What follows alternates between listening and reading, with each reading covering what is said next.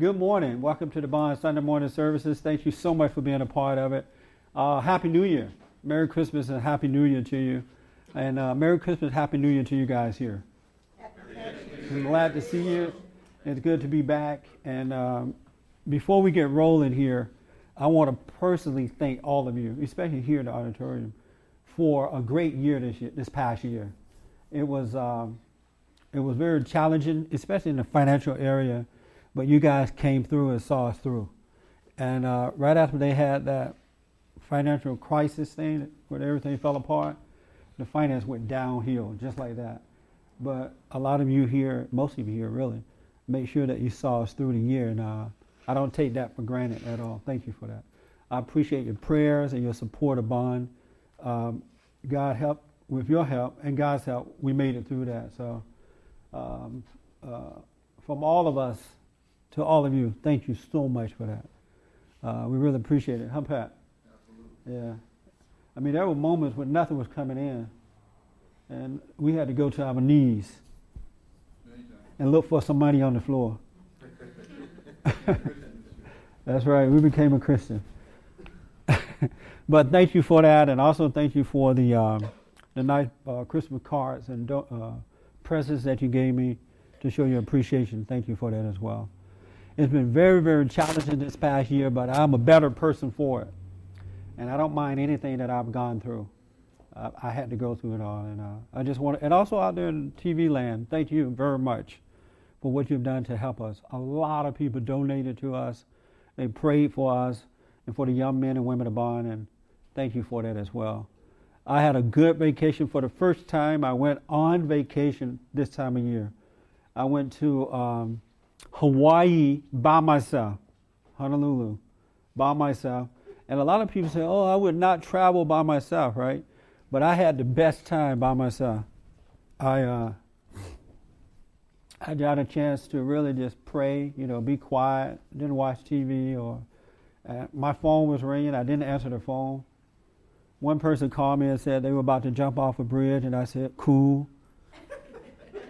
And uh, hopefully, I see you in heaven. But I think if, if you commit suicide, you probably won't see me up there. You know, I mean because you're not going to make it.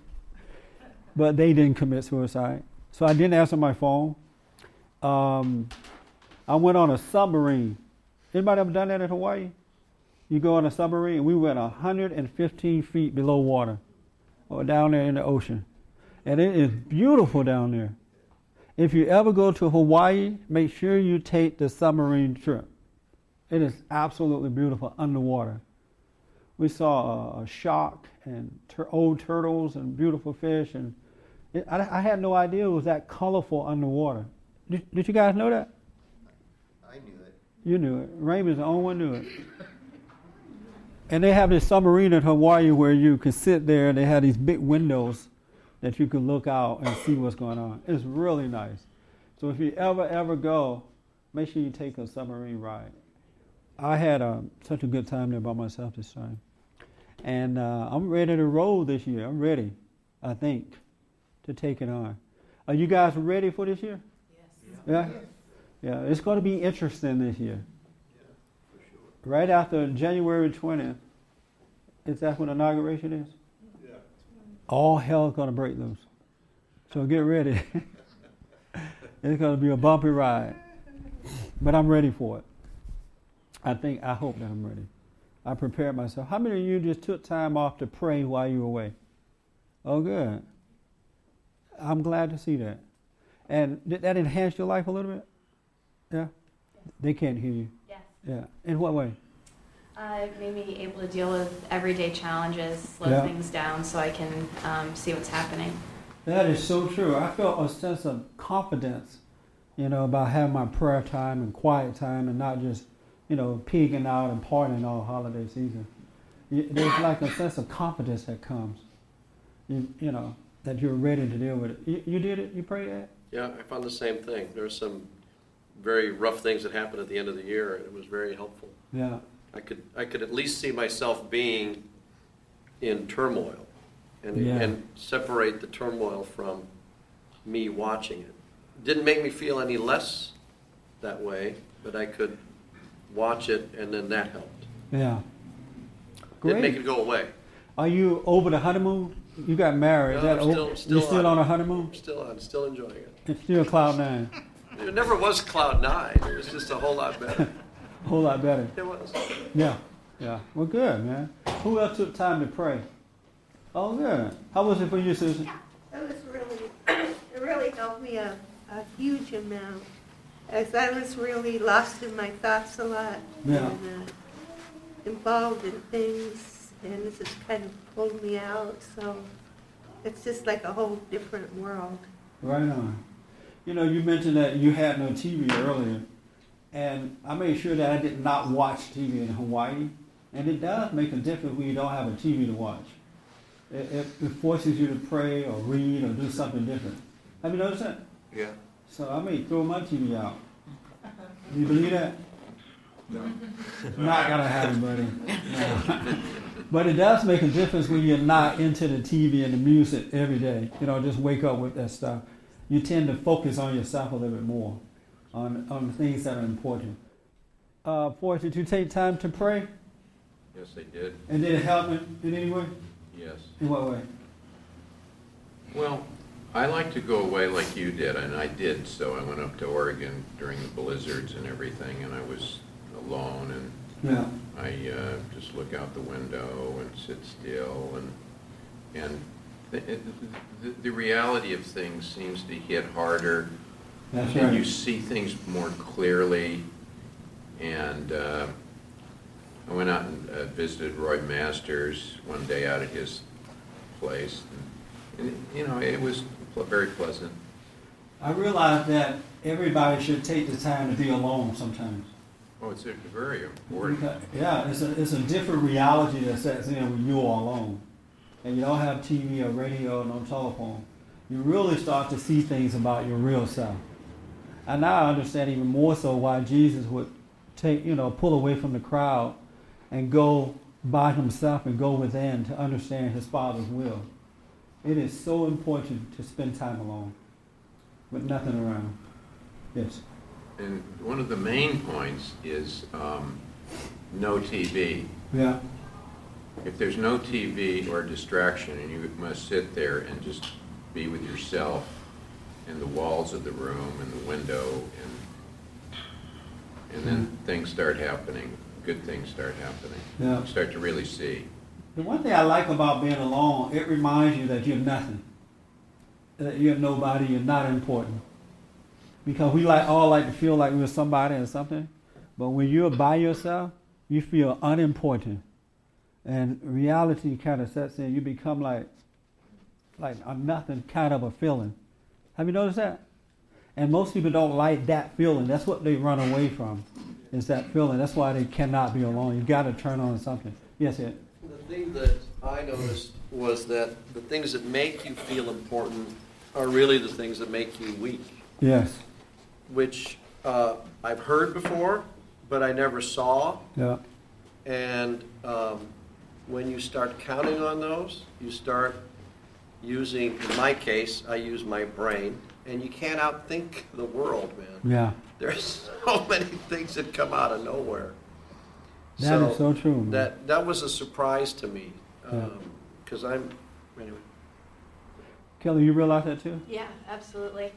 Um, and it's just because I realize it, it doesn't mean that I strive to feel like nothing because most of the time I see myself, you know, wanting to reach for that extra distraction, you know, Yeah. cookie or something, whatever it is, you know, to make you feel good. Um, but at the same time, like, especially, I realize that, like, you know, one of my main challenges, like, is my schoolwork. And when I really have a lot of work to get done, it helps me to um, draw away from those things that you know make me feel good because I do a lot better work. You know, Yeah. it's it's painful at first to separate myself from that um, whatever distraction it is, but you know, once I go through the pain of it, then I actually enjoy what I'm supposed to be doing. That's right. If you want to know how important you are, turn your radio off and your TV and get by yourself. You'll see that you're worth nothing. And you just want to reach out for everything. But if you can endure, endure, then you can overcome. Yes, ma'am. You know, um, mood changes, like um, are like devastating. They they come over you or me. I mean, when when like decisions have to be made, I make the wrong ones. I make the decisions that are easier and that you know, kind of like go to the TV and all that kind of stuff. And uh, um, I don't. I don't really. I, I notice I'm in that mood, but um, don't know really what what to do to get out of those things. You know that kind of thing. Like um, yesterday, I did have like a. I was in a different mood in the morning, and um, uh, it it went away because I was in a you know a, a happier place physically, but. Um, um, I notice on the pressure situations where I have to do something or work's about to come, you know, I got to get back to work and all that kind of stuff. I can I can feel the anxiety of that, and that starts that starts to bring me down in, into a different mood. I understand that. A lot of people go through that. I didn't realize how common that is in my life. Yeah. You know, but it happens a lot. That mood swing. Yeah. Yeah. What do you do, Mary, about your mood when it when it's constantly switching? Besides yelling at Susan.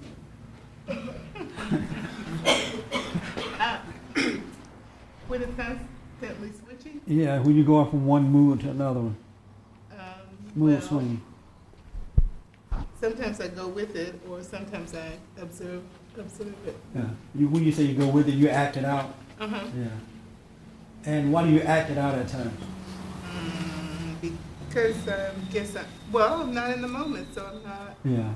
wanting to to force myself to sit. You know how, how you gotta like really be still. Right. So if I'm not doing that, then I just go with it, and then later I go, oh, Yeah. Last year, our theme was uh, Practice. what was it? Practice the present. Uh, you can tell I didn't do it, huh? I can't and so we have a new theme for this year. But I need to first find out did last year work? Did that help at all? Yes. It did. In what way? Well, I was, I've been practicing the present, and it's so peaceful there. Like coming today over here, it used to be stressful Right. coming and just trying to stay in the moment.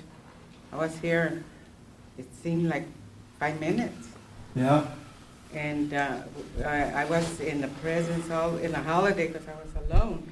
most of the time. Why were you alone during the holidays? Because everybody wasn't doing anything special. Oh, okay. And so um, I, I, I started to become like anxious.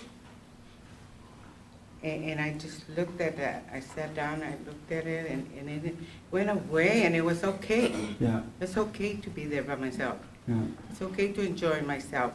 That's right. So I got a piece of cake and coffee, and I sat down and had and That's seen a right. movie. and I feel okay. That's right. You know, one of the things that I did in Hawaii by being by myself, I, I went out to eat several times, and I met a lot of people from around the world who were just so friendly and open, and and normally I don't get a chance to do that because I'm with someone. I'm normally talking to the person that I'm with, but it allowed me to talk to other people that I didn't know, and it's amazing how we are all the same. You know, because the guys were talking about how bad their marriages were, and the women were talking about how bad their husbands were, or they couldn't find a good man.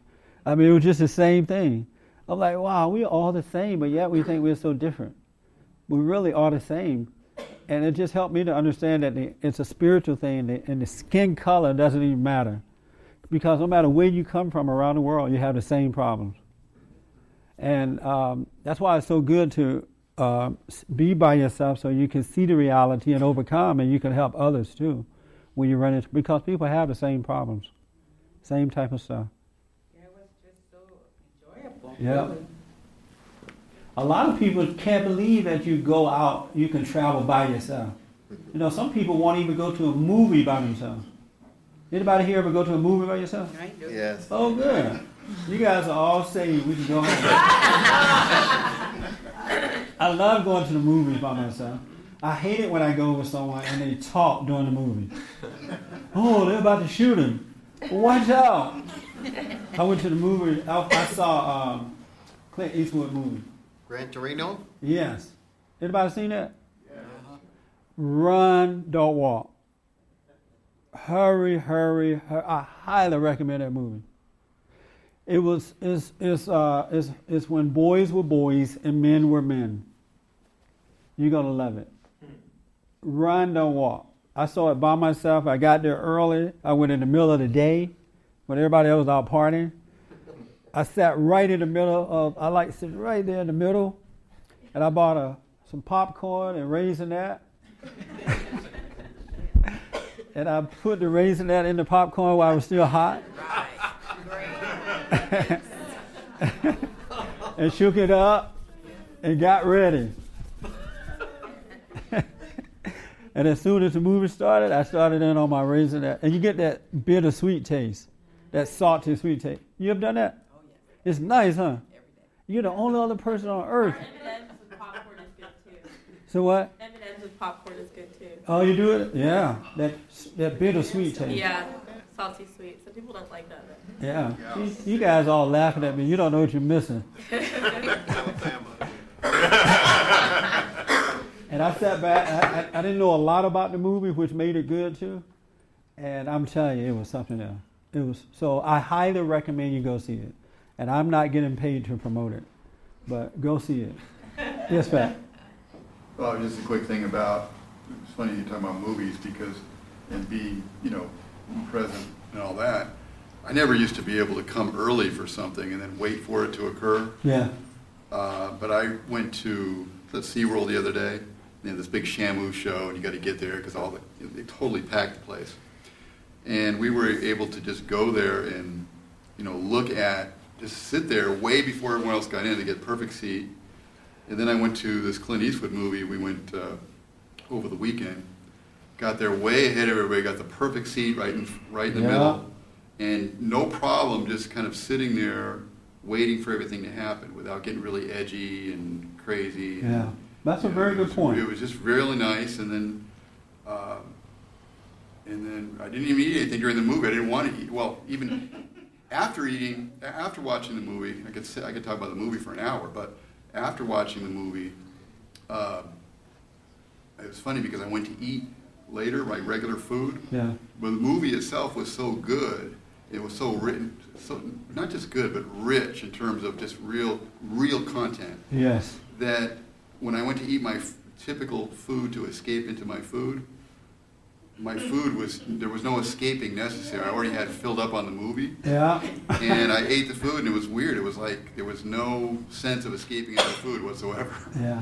It was very strange. Wow. That's spiritual. It was it was a very interesting experience. I think that uh, Mel Gibson and Clint Eastwood are the best producers or movie makers in the world. They're really good at what they do. And uh, this movie is going to make a man out of you. It really will. It's going to make a woman out of you, too. So make sure Foy see it, Christine, so that it's going to make a man out of you.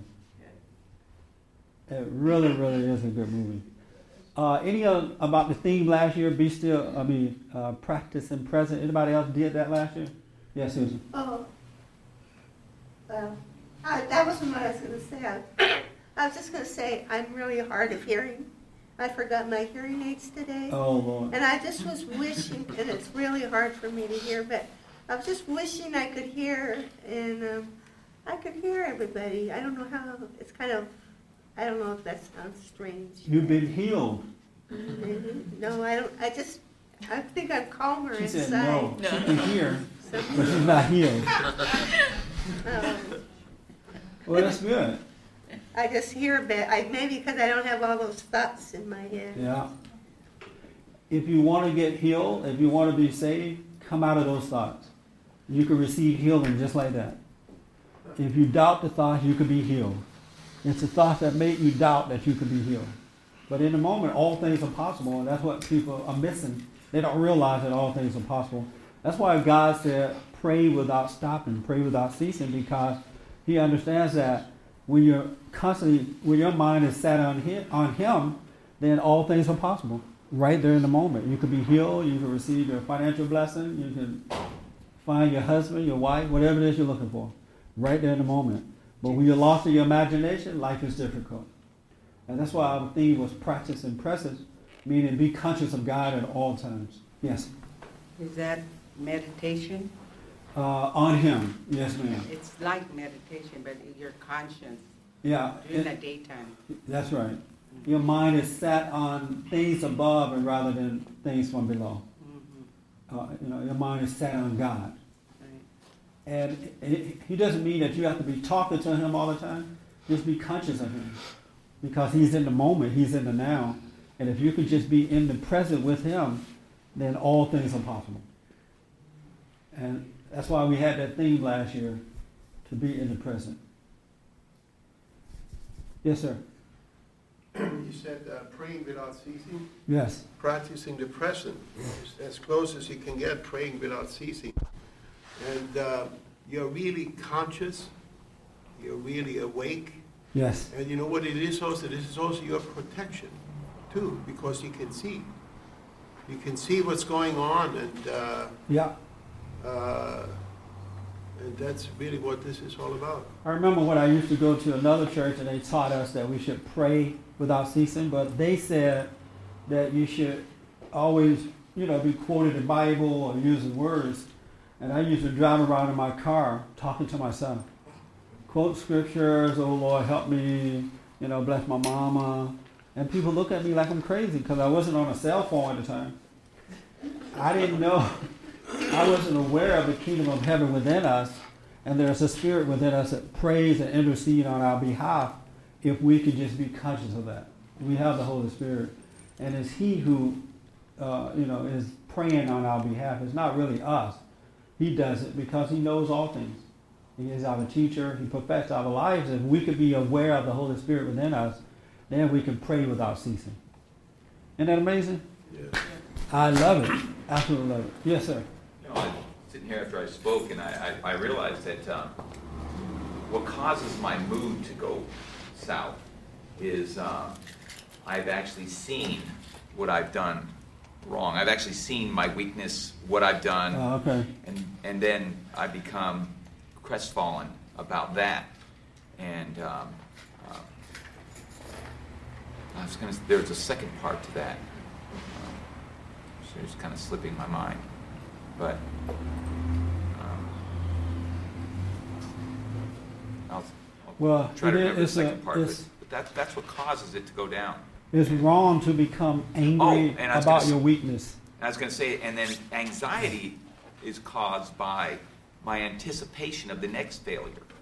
So, you know, when you see um, like um, uh, a decision coming down the road that will have to be made or something, and then um, I, knowing my, my past history of giving into it, then I see that coming, and that causes the anxiety.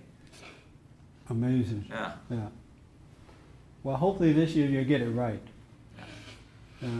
We uh we also had a good time on the radio this year. I mean, at the end of the year, I don't know if you heard the show. We had the the um, the Bible go-to guy came on at least two or three times during the holidays because he was off work. And what was so great about it, we had callers calling in and yelling at the Bible man. They were going off on the Bible man. And it was so much fun to see the Bible go to guy being attacked. One guy called up, I'm sorry? Um, he doesn't have a real name. He's, he's becoming famous just by that. One black preacher called me up from Memphis and said, uh, Jesse, you said that whenever you want to know anything about the Bible, you go to the Bible answer man, go to guy. The Bible eh, go to guy doesn't know what he's talking about. He's just dumb and he's a white man. so it's like you can't go to the Bible guy if he's white. but then we had another guy on debating the Bible go to guy who was a white guy. He wrote a book about the Bible, and the Bible go to guy was wiping him out. And this same preacher called in again and took he took sides with the other guy, the white preacher that was debating the Bible go to guy. And I'm thinking, I thought he didn't believe in what the white man had to say about the Bible. But it was fun to see the Bible go to guy. Have anybody ever heard the Bible go to guy on the show? Yeah. Yeah, isn't he great? He's great. He's great. Well, white man, he's something else. So he's going to be on more this year coming up. So look out. You're going to hear from the, the Bible Go To guy doesn't mess around. So make sure you look out. So we had a good time with the radio show this year. Francisco came on several times, and and who else was on? Pat, of course. That's my political go-to guy. Whatever I want to know about politics, I go to Patrick. Yes. I just want to make a plug for your radio show. It's I learned so much on there. I I'm a I thought I knew a lot, and I learned you have such great guests on. Um, it's Yeah. a, you know it's worth getting up for people if you don't Yeah, hear. we it. have to thank our producer for that. Ermis is our producer, but just uh, he does a great job, Yeah. and he works hard to make sure you get the best guests possible for the show. So thank you for that. Yeah, he really does a good job, and I'm grateful for that, Ermis. What time does it come on now? 6 a.m. to 9 a.m. Monday through Friday. And that's something we have to get up at 4 o'clock in the morning. and the beauty about that, I get up at 4, I have my prayer. It's so quiet. It's a perfect time to pray. And Pacific Standard, yeah, 6 to 9 Pacific. And you can get it live on the internet if you're not, can't get on the radio. But I encourage you guys to listen to the show. It is amazing. And uh, Irma's has some interesting things lined up for this year coming up. I mean, this year here. So it's going to be even, hopefully, even better this year. We work hard to get the truth out there. Really, that's what we want to do. We want to put the truth out there. And um, so make sure you tune in and tell other people about the show. All right? I saw a hand. I forgot who. Yes, sir. Yeah, uh, going back to what we were talking about, mood and, uh, uh, you know, practicing the present. Uh, If you practice the present, you are not really subject to mood swings because you can see what's going on. Because you get tricked into uh, mood swings by not being aware. And suddenly you, you you discover that you're in a total, that, that something happened and you weren't aware of it. And suddenly you find yourself in a different mood. But so are you if moody? You, never moody? uh, Yeah, I, I discovered myself being in different uh, states, uh, and I saw that, I, you know, that how, I didn't realize that it, when it happened, but I saw afterwards when I, when I am in it, that I was unaware, So you are moody at times? not really, no, I'm not, actually, I'm not moody. You, you're never moody. Uh, Come on. Well, This is the beginning of the year. Let's not slide out. I would say if I just look at myself, not asking anybody else, uh, barely noticeable. So are you moody at times? Uh, yes? No, I'm not. No, I, I don't know. I don't know what to say, honestly. If I just ask myself, no, I, I, don't- I don't know. But, uh, So but you don't know if you're moody at times. Huh? You don't know if you're moody at times. Uh, but I'm not always the same. Well, yeah, what I, what I described before is actually the case. Are you moody Uh, at but I, times? I find myself uh, in a situation that, uh, that I realized that I was not aware, and that's the reason why I got into it. So are you moody at times? Yes. Oh God! This is amazing. You are moody at times. Yeah. It's hard to say it.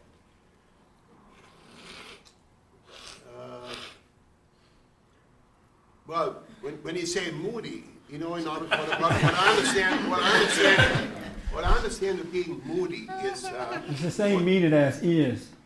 Yes, uh, you know, in other words, when, when, when people notice that you're not the same, you know, then, you know, you know then, But not necessarily when people notice, when you notice. oh yeah, well, then yes.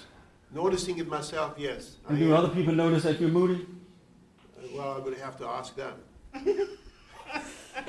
Robert is going, yeah, I noticed that. when you're moody." yes. Um, I was just gonna say um, that I was I was kind of agreeing with him in terms of like I realize that if I'm having like a, a change in my mood or if I'm feeling like a if I'm feeling sad or if I'm feeling whatever, it's usually is about um, a lack of presence in the Right. moment. It's always like I'm worried about what's gonna happen or something that happened before, or it's always there or there. It's never here. Right. And um, and I was me and my mom were talking about before because my dad is like he's moody, but he he gets very like when if he's um, upset about something, he gets really like controlling. Like I guess if he's not feeling like he's controlling things in his life, he starts trying to control everybody else. Right. So um, he gets really like uptight and everything's like that. Like he, be, he you know. becomes like a woman. yes, Yeah. I guess so. That's nothing wanna worse than a moody man. He becomes a woman. Yeah, he just gets really like complaining and everything's a problem and you know Yeah. just nothing can go right for anybody else at that moment, you know. And um, and I think that um, if I guess if you ask most people, they would say that they're that they don't like. If I were to ask my dad that, he wouldn't think that he takes his his moods out on other people. He would, Right. you know what I mean? I don't think most of us think that we do, but it's like it's not always. It doesn't always look the same way. It doesn't mean that you're mad so you go and yell. It doesn't mean that you're sad so you go and cry. It's it just looks different ways for different people. But Yeah. um, yeah, but I but I, I just I just think it's kind of interesting the way that whatever's going on inside, kind of the way that I Very guess good you point. expel that. Yeah. Are you moody at times? Yeah, I'm not. I'm not like um, extreme like that. I think my my moodiness is like if I'm worried about something, I more like go inward. I don't go like outward to other people. I'd rather just kind of like be by myself. So you don't take it out on others. I mean, I don't take it out, but I I'll, I'll like retreat retract from people. I think. And I think Oh. maybe they could maybe perceive that as like I'm taking it out or like Right. oh she's mad at me, but it's it's not really like that. I'm just kind of like I'd rather just not talk or you know what I mean. Like I more go inward. Oh, okay. But um, I mean, I guess that's still a form of, you know. Yeah, I rather Sort of. I rather that you let it out than to go inwardly with it because by letting it out you're going to overcome it. You have a better chance of overcoming Mm. it rather than keeping it within yourself. It's best to let it out, not keep it in because Yeah. even after you yell at someone, you can apologize. Oh, I'm sorry. But see, I don't really Come have on. the desire to yell at someone. It's more like I just don't feel like talking to someone. You know what I mean? It's more it more goes that way for me. Marcus, are you moody at times? Yeah. You are. And and do you yell at people when you're moody? Mm, Sometimes, You yeah. do? Oh, yeah, yeah, I raise my voice. You raise your voice. Yeah. Um, I'm more like her father, you know, I kind of like, uh, um, you know, things that I get angry uh, at at myself. You know, like if I'm not handling things, you know, things aren't going right, I don't feel like I'm in control of them. Then the next person in line will be my wife, and then she'll make a mistake about something, or she's not handling something right. Then I'll be like, uh, you know, why didn't you do it that way? You know, Yeah. why why did you do this? Why did you do it that way? So I'll be, you know, I'll put the, you know, I'll put the, put the pressure on her. right. But then afterwards, you know, then, then I'll, I'll see the effects of it, and uh, then I'll see your point too. You know, at least, you know, you talk about it, you see it, and then it has an ill effect on her, and then, and then usually, you know, she'll get quiet, and I'll usually see the error of my way, and then I'll Right. say, you know, I, you know, I'm sorry, I didn't mean to. It's, it's just that, you know, some maybe some things that I'm going through right now, and it's really it's something that I hate in myself, and I'm taking it out on you, you know. Yeah, it's best. I mean, I, nobody want to be yelled at, of course, but it's best to get it out rather than Yeah. keeping it within. That's for sure because it's going to eat you up if, if you do. Well, I mean, the way that I probably get it out when it, if it's me myself, like I, the way that I deal with it is like I usually like write in my journal, and that usually helps me you feel. do what? I write, Oh, okay. and it and like when I write everything down, it makes everything seem much smaller than it seems in my head, Oh, okay. and then that kind of expels it for me. But All right. yeah. Mm. Yes, ma'am. Well, if someone's moody, I mean, my husband, if he's moody, doesn't seem to be, I don't know if it helps him at all to get it out. He keeps. He just keeps continues to do it. It doesn't seem to alleviate anything. That's a good point. Yeah. So I don't know. Well, I'm talking about folks who are better. trying to overcome. Yeah. You know, they're trying to. I'm, thanks for clearing that up. They should be trying to overcome, because you're right. We have a world full of people who are just moody, and they take it out on everybody, and they feel justified by it. But I'm talking about the folks who are seeking first the kingdom of God, and they know that they're wrong when they're doing that. But most people think it's. As a matter of fact, somebody was telling me that they've been taught to treat people that way. In, in the business world, you know, you're taught to yell at people, and it means that you're aggressive and you're you're moving forward. I don't mean that kind of madness. I mean that when you're trying to overcome and you let this stuff out, you apologize, and you shouldn't do it again after that. You move on with life. So yeah. Well, thanks for clearing that up. Do not go out taking your stuff out on other folks. I'm glad you cleared that up. I bet you guys are thinking, wow, we can be moody this year. We're going to go out and attack. Yes, sir. What I picked up from you saying uh, let it out is that you should confess that you're moody. Right. Not necessarily go ahead and d- destroy everything you see you know, right. because you're moody. It's, it's, you know, to Yeah. recognize that you are and then to confess it. That's right. And a good example of that, I deal with a lot of people all the time. And we have a home for young men we deal with. And these guys are like difficult at times. And sometimes they make me mad. You know, I'm like, I don't, and, I don't hold it in. I just say, I don't like you. I hate you. You know, go away. And, and you know, I'm getting it out, but then I say, I'm sorry for hating you, right? But I get it out and keep me free. And I really don't hate them with, with the kind of hate that you guys have. But I don't hold, I don't hold anything in. You know, I, I know now to confess your sins. Confess them and you shall be free. I want to talk about our theme for next year. Yes, John. Yeah, just real quick, as long as we talk about being moody and all this stuff, and Yeah. you were saying letting, out, letting it out and all this stuff. But, But with the intent to confess and get over it. Yes, but, it- but it- there's also, it says in the Bible, you know, that don't show, you know, if, if, if you have turmoil in you, don't show the world, or, you know, don't run around with a sad face, or don't, Right. you know, I mean, so how does that, how does that fit into the picture here? That's he is saying do not look for sympathy from others. Do not look for someone to save you from your troubles. You know, deal with it within. Let God come and save you. And if you confess your sins, you're not looking to someone, hopefully you're not looking to someone to save you from it. Yeah, I see. Yes, sir. You know, repression of uh, your emotions. Yeah. If you repress your emotions, it's ten times worse. You know, Right. You repress your anger, you can. That's how those those those uh, assassins, those those people that kill people and they go off. That's because of a lot of repressed anger or repressed emotion. Right. So it's much worse to hold it inside because it has there's, there's no outlet. You either destroy yourself or you destroy It's best to get it out. So the best thing to do is let it out. That's right. And not try to force it, you know, drive with your brakes on. Any That's kind right. of, any kind of, uh, you know, emotion or, or crazy, des- even the crazy desire is the same way, because you hold back the crazy desire you have, even though it's off, it's, the desire is ten times worse. You got to let go and let God. There are moments when you just want to pull Yeah. away from the crowd.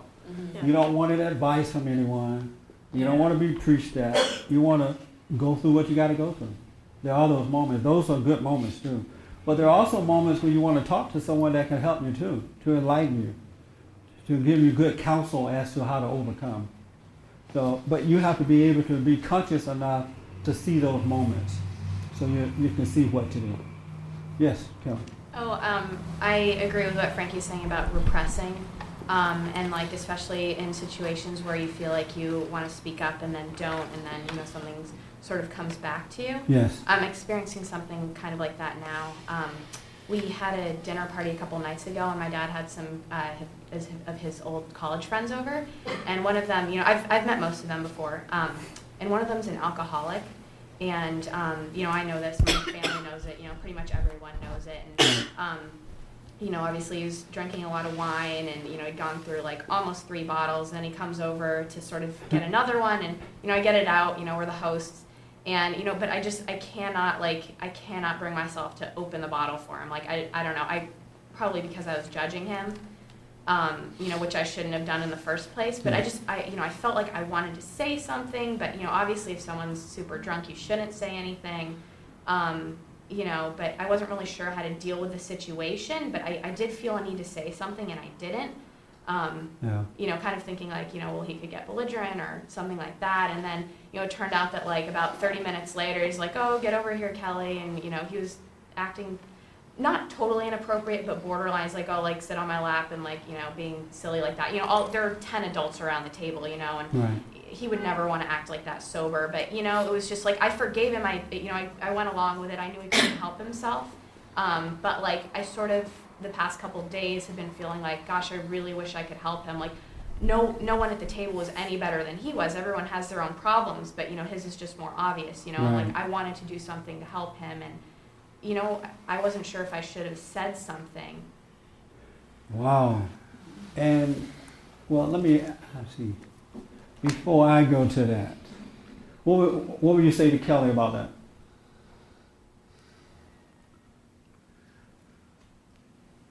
I- I'm not sure. Should she have said something or not?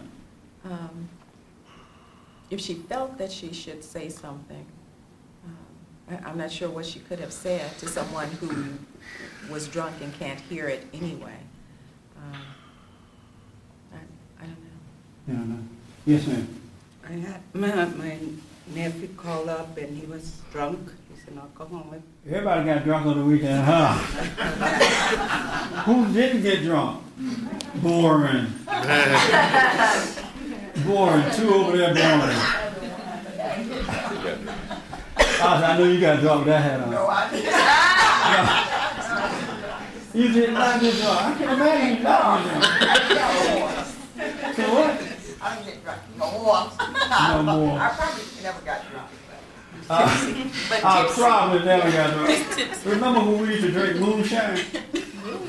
Anybody know what moonshine is? Yeah. That My moonshine. daddy drank moonshine. Made moonshine. That moonshine makes your hair grow just like that. Give me some. You know what moonshine is, uh, Kristen? like hooch? Like what? Hooch? Is that like, um, Hooch. homemade? Homemade, uh, not the hooch, homemade alcohol? Yeah. White lightning. Yeah, it's the real deal. Grease lightning. Yeah, and you make it down in the woods. Yeah, my daddy made Cellar. Yeah, it's the real stuff, huh? Yeah. But, uh, so Oz, I know Did you you get had, drunk? Did you really get drunk off of that stuff? you know we got drunk. Oz, what you My talking daddy about? didn't get drunk. I saw you at church when I was fifteen, you were drunk. I'm on this is New Year now. Uh, let me ask you this because of time. I got to rush on this. What were you? What should she have done? Uh, What's your name again? Yeah, and you you are uh, Sheila's mom, right? Yes. Happy New Year. Thank you. I'm Same glad to to you. see you. You look the same age. Gee, thanks. Don't I'm saying don't look like you got older or anything. I did. And I haven't seen you in about three or four years, right? I think. Longer than that. Huh? Look like you just stayed there. You didn't move. Are you drinking that moonshine? She used to make you used to make the moonshine? No. No, come on now. There's a cross up there. What would you say to Kelly? Oh, that's a challenging question. Very challenging. Well, probably ignore him as she did. Ignoring? Mhm. Oh, okay. All right. How about you? What, what, what would you recommend for her? Um, I mean, how she explained it, um, I, I think she, she probably did the right thing. If she just looked at it objectively, she was resenting it a little bit, but I, I don't know. You don't know. What would you recommend for her? Would I recommend? Yeah, for Kelly. She's at a party, a dinner party. Uh, this older guy get drunk, drinking a bottle of wine, and she doesn't want to give him any more. She sees that he's drunk. None of you, nobody said anything about it. She felt like she should have said something. Well, I was there. You were there? Yeah. Did you say anything? No. Why not? Well, first of all, this, this uh, particular person has been a lifelong friend of mine. He's one of the most honorable people that I have ever met in my life. That's why he was drunk. And he, uh, you know, he came up to me after that and he said, you know, Forrest, we've known each other for 52 years. He says, neither of us have ever asked each other for anything. And he said, if you ever needed anything, you know I'd give it to you. And, and, and I'm, I'm sure you feel the same about me. Um, I call him maybe two or three times a week. He lives in Florida. He, he played. What night- should Kelly have said to him at the party? That's what I I, want to know I think I have, by the way. Huh? I don't You, you have to understand the background here, you know, let me, it- here's a guy with the biggest heart in the world, a very decent human, he's not like all alcoholics. Oh. He's just, you know, he likes to. He's just a I- whiner. I call him two or three times a week, and I- the first thing, three words are, how's your hangover? Every time I call him. He knows he's an alcoholic. He want, he, he stays, he's gonna stay an alcoholic. I've tried to help him. There's no helping him. And, uh, he's just, uh, like I say, he's one of the most honorable human beings I've ever met. Because of time, what should Kelly have done? Exactly what she did. She knows, she knows this man's heart. We've been house guests of his in Florida, Dougie and I, when he played tennis tournaments down there. So Uh, she should have done what she did. the way she did. Exactly. She handled it precisely the way it was. She Chrissy, were you there too? I was. And you agree? Well, you know, when you have your father in the room, I mean, you know, you look to somebody that's going to protect you. She's 21, you know, and I think I would have, um, you know, probably just passed the bottle to my dad, you know, let it up to him and kind of, you know, because I, um, he's her protector. You know, she's not married. This is her dad. He's her protector. And just kind of stay away from Bill. I mean, you're going to be uncomfortable around that situation. So you think she dealt with it the right way? Um, yeah, I don't know whether she could really say anything, or he would not be receptive to it, and, and, uh, so probably just not saying anything, but, but I would, I would have looked to somebody else in the room to, you know, help me out in that situation. No, she could have said something, and he would have taken it the right way. I know the Okay. guy. Yes, Kelly. Uh, I think I should have said something because I just knew intuitively, and I, you know, I, I've um, over the past six months been really interested in speaking up, um, and you know, dealing with situations like that. And um, I know that God protects you, and you just you just kind of know when to say it because you know I had those thoughts talking back to me like, oh, it's gonna make a scene, like his wife is gonna hear all this stuff, but you know, I- you know, I was also thinking, well, you know, maybe he hasn't heard it from like a 21 year old girl. His, you know, his wife probably always tells him or his friends, you know. Was she there too, his wife? Yeah. She was there? Uh, Mister, you, you're a man. What, what do you think? Did she do the right thing?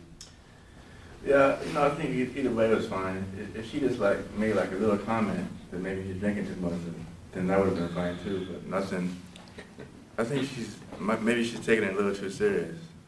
Uh-huh. Like if she just like you know, you know, like in a joking way says it, you know, maybe you're drinking too much, then let it alone. Uh-huh. I think that would have been okay. What do you say, Pedro? Uh, yeah, I kind of agree with that. I think if, if I saw that I wanted to say something, I would have said it without being heavy-handed.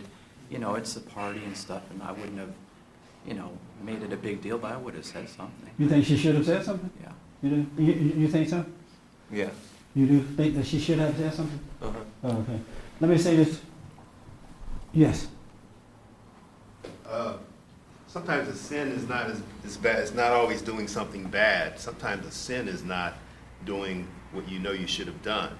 And even though it would have, may have no results or, you know, nothing for her own benefit, if she would have just said it, or not even uh, been the alcohol girl, just passed the job. Not have been the alcohol girl? Yeah, you know. Passing the bottle or something? Passing the Oh. bottle, yeah, because her conscience was bothering her. It's evident it's bothering her now. Yes, Herman's I last would say, if he, I mean, if he definitely, if he asked her for that bottle of wine, she would have been in the right to say something, and, uh, and it would have been fine if she did. I'm surprised that Forrest is making excuses for the guy. The guy's probably getting worse because no one has really corrected him or talked to him in that kind of situation. It was only his fourth bottle.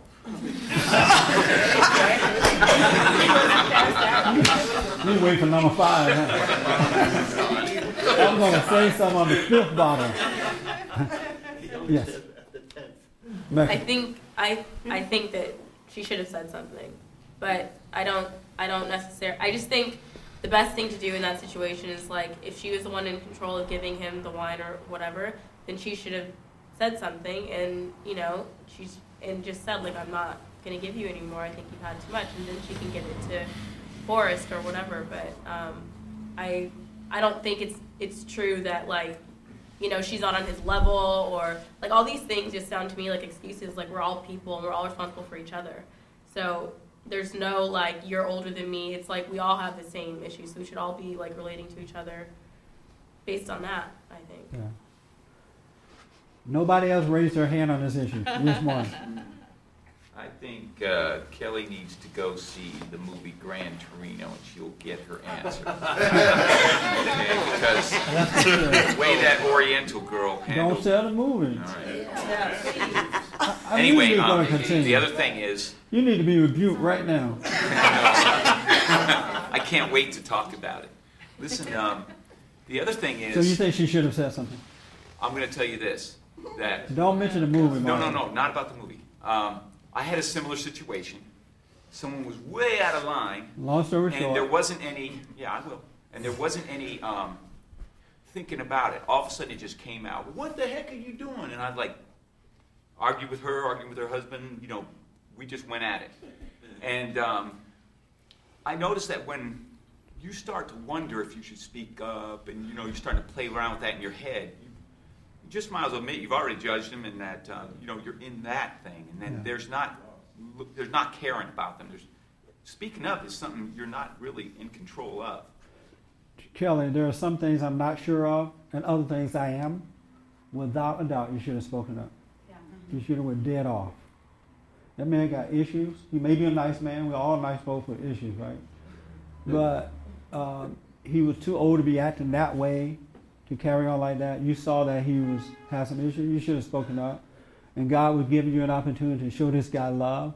And you're right. Don't hate him for it. You know, you can't just don't hate. Don't judge by hating. But that was your salvation moment for him to show him love. And if he had yelled or everybody jumped on you at the party, just be patient with them too. You're reaching out to this guy, you're telling him the truth, and that could have shaken him out of it. You know, he would remember this young 20 year old girl that's the only one that told me the truth, and it would have been embarrassing, which sometimes be good for you to be embarrassed like that. So you absolutely, that's why it's still bothering you, as somebody just said. Right. No. Because you didn't do the right thing. Playing on my mind. Yeah. You know, and yeah. Yeah, it was for you to do it. May not have been, and Christine is right. Forrest should not have allowed that to happen. He should have protected you from that, and and he should love his friend enough to tell him the truth. If I'm over your house and I'm getting drunk, Forrest, and I'm losing it, you need to tell me. I would want you to tell me, because sometimes a friend can wake you up out of your denial or out of your sins, and as men and women of God, we have a responsibility to do that. We're not supposed to hate the person, but we have a responsibility to rebuke and to correct. But don't hate, don't judge the person. And if you're not doing that, you're not that light. God wants us to be the light of the world and the salt of the earth. And the light of the world is not concerned about what the world is going to think about the light. Its, its, its purpose is to love by showing them how to overcome. You absolutely should have spoken up. Yeah, and it seems like the sort of judgment came more after. I wasn't feeling that way in the moment. I just kind of saw it, you know, for what it was, and that's, you know, You judge yourself for not speaking up. Yeah. Now you hate yourself, and that's where the judgment is. You saw clearly this guy needed some help. Somebody needed to say something, and that was your moment. Uh, but don't worry about it. Sometimes we miss the moments. Don't judge yourself. It'll come around again. The one good thing about God, He wants us to overcome. So He thought we, we can't move forward until we overcome that situation. And so it's going to come back. It's going to come back again. And if you don't judge yourself, you'll be ready for it and overcome it. It was, I mean, the setup was perfect for you to overcome. Your father there, your mother there, all these other adults there, good friends, a guy's drunk. You saw that something needed to be done, you should have done it. That makes sense? Yeah. Yeah. But don't hate yourself if you don't do it. Just say, wow, I should have said something. Right. And then you'll be ready for the next time. But if you hate yourself for not speaking up, you're going to miss the next moment too. Okay. But your dad should not have allowed it to go that far and then say anything. Uh, I, I told him, but yeah, you should have spoken up. Without a doubt. Okay. You should have. It's not up to you to make them hear. it's up to you to seize the moment. It depends on And, right. Sometimes you may not, you can see not to speak up to a drunk person because they're too drunk, you know. But let God determine that moment, not you, not based on your fear, and and because she didn't speak up based on the reaction of the people around her. That's fear. And she saw the moment to speak up, which was given to her by God, but she allowed the devil to come in and say, "Well, if you speak up, this is what's going to happen. You're going to have to deal with everybody around you." And she backed down rather than stepping up to the plate and deal with anybody else that spoke up that you know went against you. Right in the moment. That's right. What can happen is you could go in denial about your self-judging. You know, you don't want to admit, "Wow, I'm weak and I didn't speak up." So you'll say, right? You'll say, "Oh, this old drunk fool, you know, bad person," because you don't want to face your own weakness. And that's why God wants us to live in the moment so we can truly see ourselves and admit our sins and overcome. But denial is always there to make it be some cause you to see something else, and that's what the problem is. Yeah, and I think someone was saying before that it eats you up inside. You know, when you don't, and it's you know it's ten times worse because it keeps coming back and coming back. Whatever happened in that moment after speaking up, like the immediate Yeah. you know chaos, which it might not necessarily have been. That's right. Um, you know, is not going to be nearly as bad as you know keeps repeating. Although I felt a lot better after I talked about it. And this happened at Christmas time, right? This happened a couple days ago. A couple days, and it's still with you because Right, you didn't yeah. speak up. But had you spoken up and, and if had everybody over. attack you, you'd still walk away free. Right. Because you did what God had wanted you to do. Right. He allowed you to see. Right. Yeah, but very good, Cheryl. You're right. Denial will step in and make you start judging the other person rather than facing your own weakness. And the weakness was she didn't speak up because she was afraid of.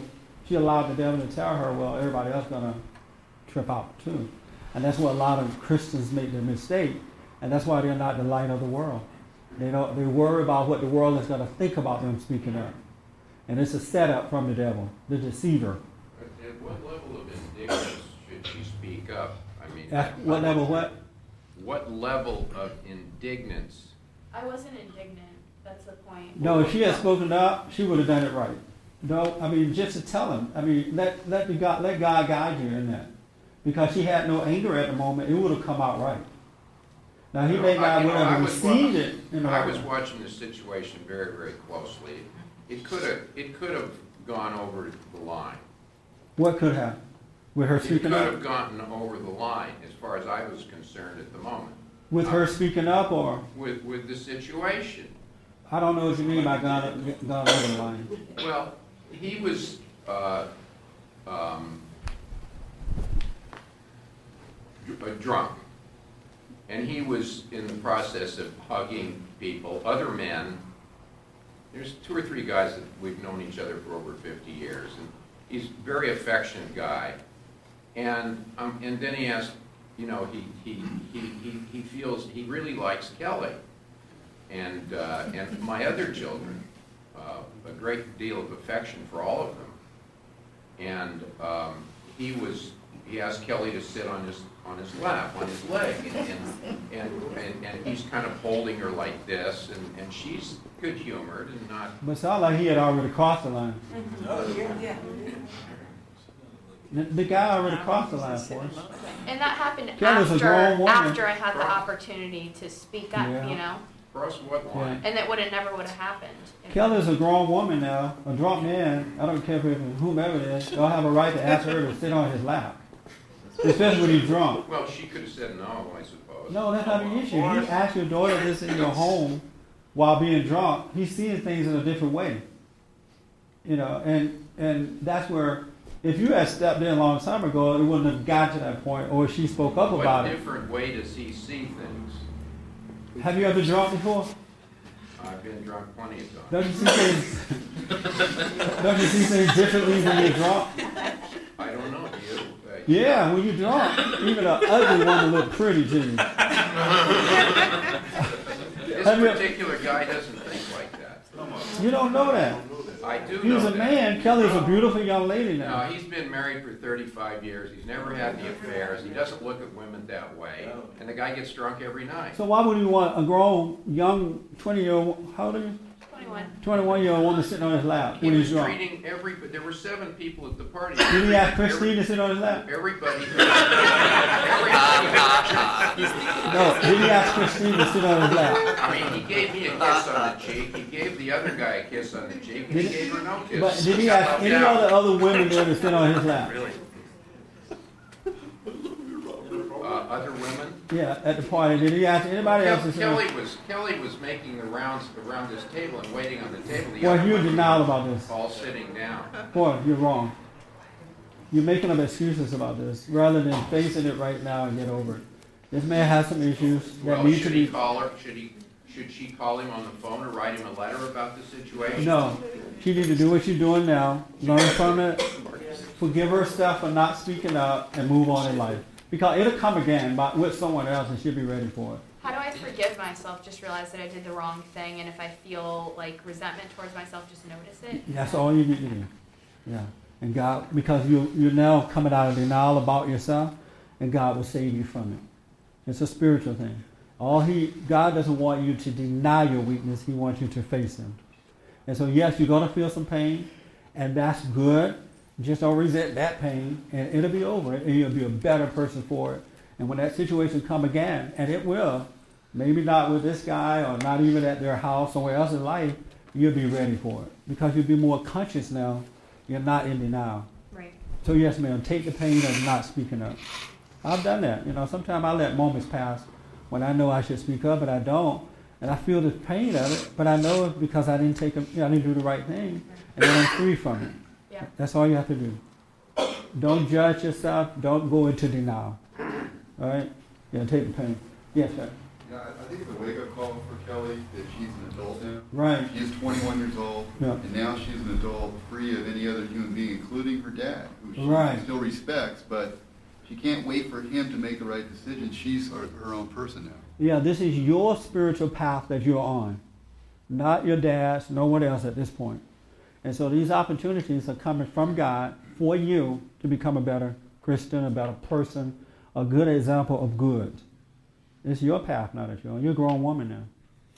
So you can't really rely on anyone else at this point. Now, if somebody steps in and they help you out, that's good. But you have to rely on God now. You know, God said that when we were children, we rely on our parents.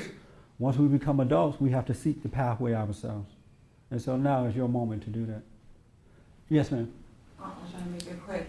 Um, Kelly, I know how it feels to be caught in that position. We have a very dear friend, our goddaughter's father, who probably is 10 times worse than that. First of all, he crossed a line when he asked you to sit on his lap. Yeah. That should have never happened, and your father should have rescued you from that. Um, Forrest is wrong about that. Secondly, uh, it happened at our house a week ago that this person came over, our goddaughter's father, and he came in already intoxicated and looking for more to drink. And I told him, I said, my grandmother and my mother are here. My grandkids are here. Other people are here. Go home. Yeah. You can't stay here like that. He went to reach for the bottle. My mom smacked his hand and said, No, get out. Never reach for a black woman's bottom. And when she did that, another person at our home literally took him out of our house to Starbucks and didn't bring him back until much later. And then his wife took him home. But mm. nobody should ever be able to come in your space, in your home, and you not be protected, at least by your father or your parents or somebody. Well, again, she's an adult now, and she, she doesn't need to rely on them. Oh, even if She, she uh, for, on for herself. herself, she should be able to do just like I said. You gotta go. Yeah. You gotta go. Yeah. Bye. I'm sorry? It didn't even occur to me actually to look to my dad. You know, I, I just assumed it was something I would like. You know, I didn't feel like vulnerable or Right. violated. You know, I, I actually didn't. It was only afterwards that I got upset about it. Right. Yeah, just wait, look for those moments where they'll present themselves and take advantage of them. Because that's how we grow and that's how we know our relationship with God. When we are able to see in the moment and deal, and deal with it in the right way. If, if we didn't have those moments, those difficult moments, we wouldn't know if we had a relationship with God or not. Right. That's the only way that we know is because we start to deal with the world in a different way. We're overcoming it and not overreacting to it. And we love him. We are in it and not of it. We still love him. Yeah. We forgive him. We and love that's what him. love is. Be Yeah. honest with it. Just don't Just hate be it. honest. That's Let right. Go right now. And that's what you would have shown. You would have shown perfect love to this guy had you spoken up. And I'm sorry that Forrest see him in that way and is refused, but hopefully this will wake him up to it too. But you should have dealt with him. Mm-hmm. Yeah. But don't hate yourself for not doing it. And you're right. Deal with it, get it over with, and move on. You know. And you I'm telling you, you gotta learn how to deal with life. We are, as men and women of God, we are representing truth on earth. That's how God put it out there through us. Just like the evil is putting evil through others. And so this battle is on, and hopefully this year you guys will wake up to this battle and let's have some fun. We got this spiritual battle could really be a fun thing. I'm telling you, if you're conscious of what's going on and it's not personal. It's not personal. This man didn't mean any harm to you. He got issues that has not been dealt with, and so he was drunk, relaxed, letting it all hang out. That's what was going on. And um, anybody ever been drunk before, other than this guy? Don't things look a little differently when you're drunk? I mean, you go to the bar and every woman there. That's right. You drive better. You think that. More skill, huh? That's right. You have control of the road. Um, yes, Brenda. Okay.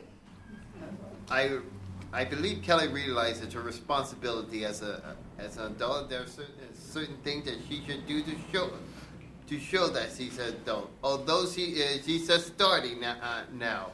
But this was her dad's house, as as dad had responsibilities and got uh, and had to draw the line somewhere if they're going to have if they're going to have it uh, have uh, fun in the right way. It's one it's one thing to have a few dr- uh, drinks, but it's a totally another thing, uh, thing if you have to go to the bottle in somebody else's house. Whatever. but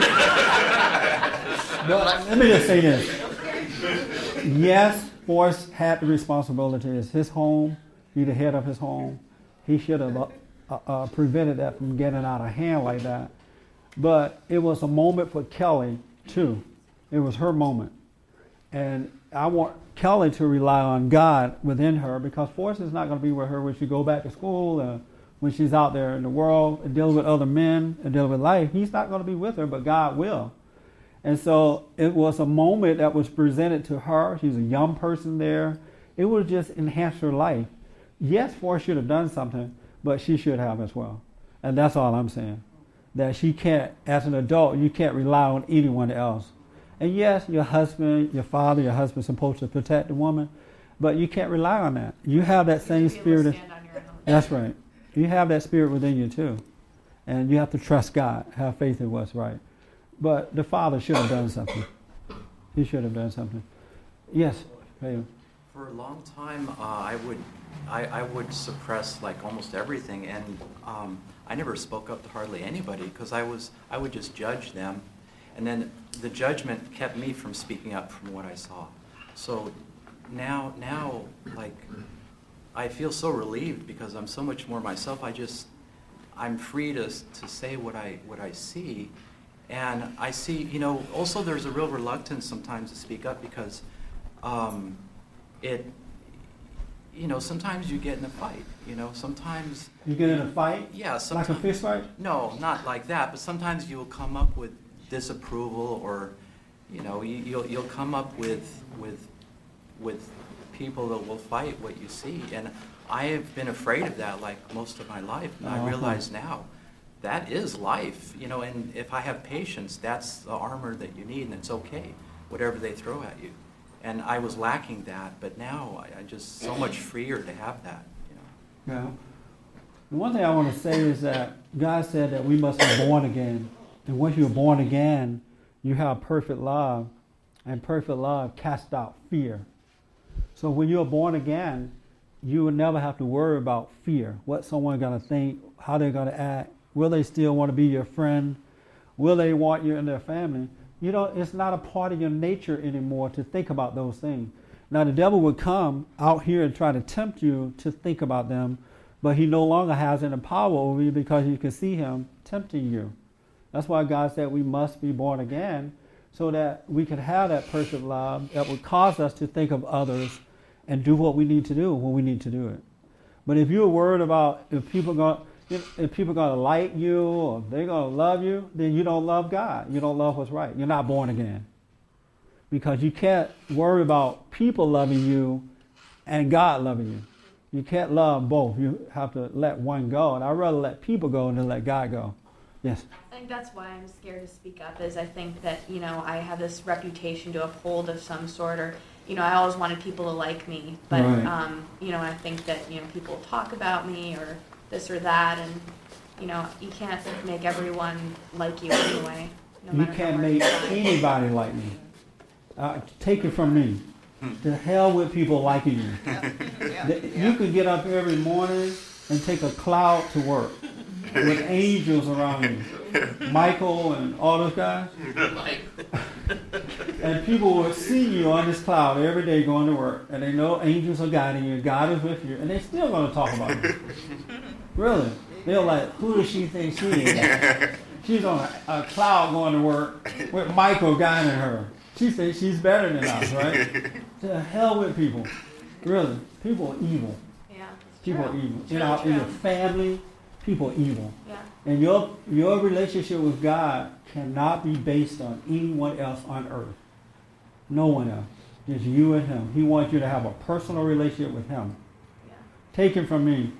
I was at Oz a little uppity party yesterday. she has a little fancy go to a party every year, which is a whole lot of fun. The best yams. They had two different kinds of yams this time, and I had a, both.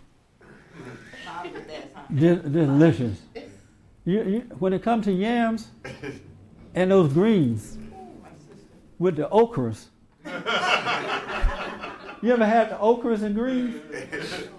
Make you want to slap your mama. White people like, what is that? I don't know what an okra. It was so good. I wanted to get my hand and do this in the plate and then eat it. But uh, at the end of this party, Ozzy said, uh, "Okay, I want everybody to stand up, introduce yourself, say what you liked about last year or didn't like, and what do you hope for this year." All right. So people stood up, said their name, and then I stood up and said, "I'm Jesse Peterson." I was disappointed that uh, we now have a far left, liberal, socialist, black Democrat president, and, and they booed me. They're like, boo! But I felt nothing about that because that's how I feel. And I don't need anybody else's love. I have perfect love. I need to love others with the love that He's given unto me. And they booed me, we laughed about it, and we still had fun. I didn't miss a step. And that's why you got to be born again because a lot of times you have to stand up by yourself, right? and it was like mostly all black people there, right? And you know they Democrats. but I had a lot of fun, and they did too because I didn't take it personal. And then some of them came over and tried to convince me. Oh, they said, well, and I said, next year, what I'm going to do, I'm going to expose this guy. I'm going to keep up with him and expose it. And they're like, give him a chance, give him a chance, leave him alone. But the point is, when you have perfect love, you don't need the love of folks around you. And yes, it's nice when people do love you, but you can take it or leave it because they'll love you today and hate you tomorrow. I'm telling you, people flip flop. Something wrong with them. And that's why God wants us to, to He wants to love us so that we can love others and not need their love because people take their love away from you the moment you disagree with them. Isn't that true? They love you as long as you're going along and agreeing. The moment you disagree or the times are tough, they hate you just like that. So you can't rely on that. It's His love that you rely on. You, we, we must be born again. You must be born again. And when you're born again, but take, and I used to be a coward. I needed the love of the world. I, I couldn't function without their approval. And He's taken all that away from me. And that's why you got to be born again. got to be born again. Then you, you don't have fear. You love what's right. All right? That, that makes sense? Yes. You must be born again. We're running out of time. I need the Bible go to guy to come up and read something for me. I would read it, but I'm black and slow and can't read that well. sorry, sorry, uh, Rhonda. Rhonda hate for me to say I'm black and can't read. so what? So what now? I said, I guess it's just who you are, right? What? Yeah, right. It's just you can't read. Black and can't read. illiterate. I can read, but I read slow. I read like this. The example of Jesus Christ. Well, shouldn't you practice then? Like you make others? So do you have to put us all in that category? Don't let them fool you. So what, Pat? Not on camera. They'll put it on YouTube. What they put on YouTube? You'll see me on YouTube looking just as silly. The example of Jesus. Um, the Bible go to God. come and read something for me. I mean, not the Bible go to guy. Martin, remind me of the Bible go to guy. That's why he knows the Bible too. Can you come and read something for me? You notice I'm not asking anybody black to read it, right? This is a new year, Jesse. Come on, let's start with that leaf. So what? This is a new year. You're off the plantation. So what? Over. We can leave the plantation now. It's okay. Oh, okay. We've actually been to college. I want you to read um, Hebrew 12 from 1 to right there for me. 1 to 13. Yeah. Yeah. All the way down there. I want you guys to listen. I'm going to make a comment and we're out of here. This is our theme for this year. We need a theme for this year. This is it. This is going to blow your afro off. And if you don't have an afro, you got to get one. All right.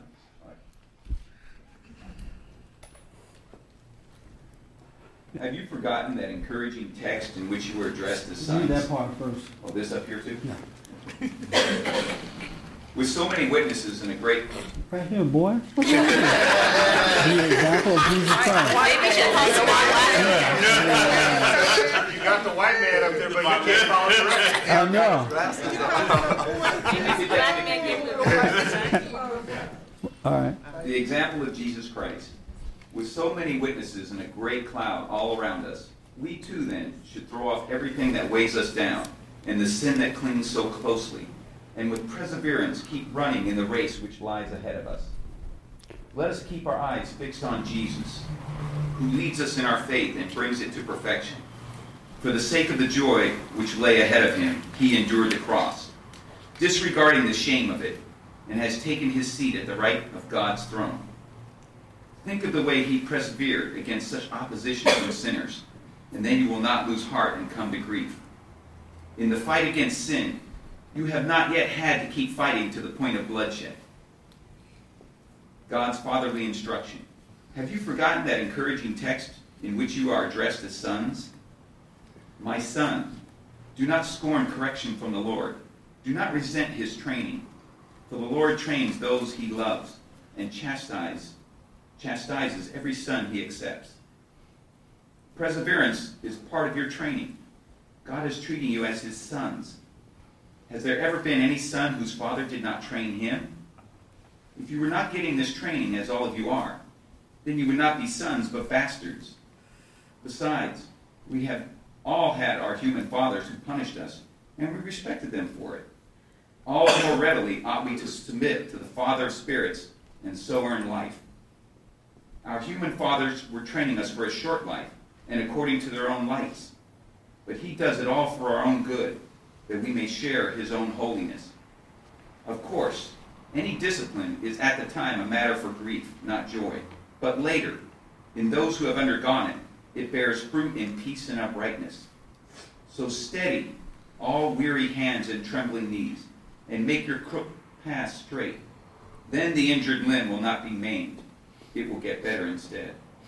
Thank you. Um, did you guys hear that clearly? Yeah. Okay. Uh, three minutes. This year, what I encourage you to do is to endure, accept correction when people correct you about things, don't react to it, and be honest and upfront with others. But most of all, endure. I know so many people who started out this past year, January 1, and the year is up, and they failed at endurance. They overreacted to the challenges in life. They got mad at correction. And as this year, they're weaker today than they were when they started out uh, last year. If you can't accept correction, you're never going to be free. If you can't accept someone lying on you and not take it personal, you're never going to be free. God, as I was telling Kelly earlier, that moment was given to her to correct her and make her better, as well as help the other person, hopefully. But we got God rebuke us so we could get better. He tell us the truth about ourselves as long as we stay on one track with Him so that we can get better. If you can't endure that, you might as well hang it up, put your Bible away, and go die. Because that makes you better in life when you allow yourself to endure. You got to endure. You got to stop wimping, whining, and complaining and getting angry because your conscious and or a physical person is telling you the truth about yourself. You got to endure, folks. There's no other way to get better. You cannot run away from this stuff or these challenges. You got to face them. And the moment you become angry or go into denial, you are not facing your challenges and you're never going to know God and you're never going to get better. It's the way of life. It's like it said here our parents have a responsibility to correct us as children and train us in the right way to go. Well, God is doing the same thing in a, in a state of consciousness. He is allowing things to happen so He can train us and correct us. Teach us not to hate, but to love, to speak up, be the light of the world. So I want to encourage you. The theme this year is to endure, endurance. From this point forward, and I watch some of you and some out there in TV land, you're gonna walk out of here the moment somebody look at you the wrong way, you're going off. you gotta act like I never even said anything here today. But if you don't stop taking this stuff personally and start enduring, you can hang it up and take it from me. It's there for that reason. And God is loving you, He's correcting you, He's making your life better by allowing these things to happen to you. Then you'll overcome them. If you're born again of God, when you know, when someone get mad at me because I say that Barack Obama is a far left socialist, Democrat, liberal who should not be running our country, they get mad about that. To me, that's silly for them to get mad about it. But I love them enough not to get mad at them for getting mad because I know they can't see. It's not personal. And that's what we have to do with ourselves and others around her, around us. So you need to endure. Endure. Endure, endure. And, and I'm telling you, it'll change your life. This time next year, you'll forget what you were like. And tell the truth to one another, but don't hate one another. Be honest with your enemies, but don't hate your enemies. And that's what God does for us, all right? So endure. That's what we're going to talk about this year. And and anybody having questions about that? Because we're like out of time here. Any questions about endurance and what I mean about it? Everybody understand it? Yeah. You all have it. Yes, ma'am. I mean, you understand what I'm saying. I don't want to come back to next Sunday. Oh, you didn't say that. I didn't quite know what you mean meant about it. It's my church too. We are so blessed to be just hearing simple truth. We really are. Now I can come here and just preach at you, read the Bible, and, and say hallelujah, and, and fall under the benches. Take your money and leave. I can do that. But I won't. I won't be serving the purpose that God has given me. God wants all of us to wake up and be an example of Him. He want us. He's in all of us, and He wants us all to wake up. Yes, ma'am. I just wanted to say something about that because I was just thinking. I, I went to another church over uh, around Christmas time with a friend, and I was just standing there, and everyone was singing like they they like sing for like 45 minutes. Yeah. So everybody was singing and going on, and, and then like the pastor like read like one paragraph, and that was the end. And I was just thinking, like, just kind of looking around, just thinking, I just feel like this is like missing the whole point. Like everybody's standing here singing, and like, what has anybody really gotten except maybe like a five minute high off of like I don't A know energy feeling. or something. That's right. But like we're missing the point. Like nobody's like, what are we actually doing? And like, you know what I mean? That's and, right. And, like, that just totally kind of brought me back to that. And, Yes, ma'am. I love coming to these meetings. When I have to be on the road, well, I think God now has some good men to take over and make sure to help. But I appreciate these meetings because I learn from them as well. Did Did Jesus have a choir when he was on the road? Did he have a choir? I don't think so. Six piece band. Yes, sir.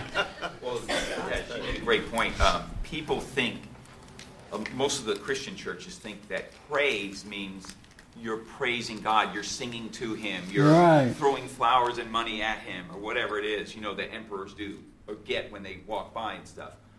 But that's not what God said that praise is to Him. Christ said that it's that it's um, um, living in spirit and in truth. Yes. So you know, when you tell people the truth, the simple little truth and stuff, you are praising Him, Yes, sir. but not not in the singing anymore, because otherwise Christ would have had a choir. That is so true. So help me God. That is so true. Um, an example, if Kelly had spoken up, she had just did what she had to do, there is a, a joy that comes that surpasses your understanding. And that is too, is giving thanks to God. You don't have to be lifting up your hand to my oh, thank you, Lord, hallelujah, shout, shout, shout. And there's a, a inner joy that comes, and within your spirit, you give thanks to God that He allowed that moment to happen, and you were able to come and, and overcome and help someone. I am totally out of time. You guys understand the thing? Endurance. Yes. Endure. Yes.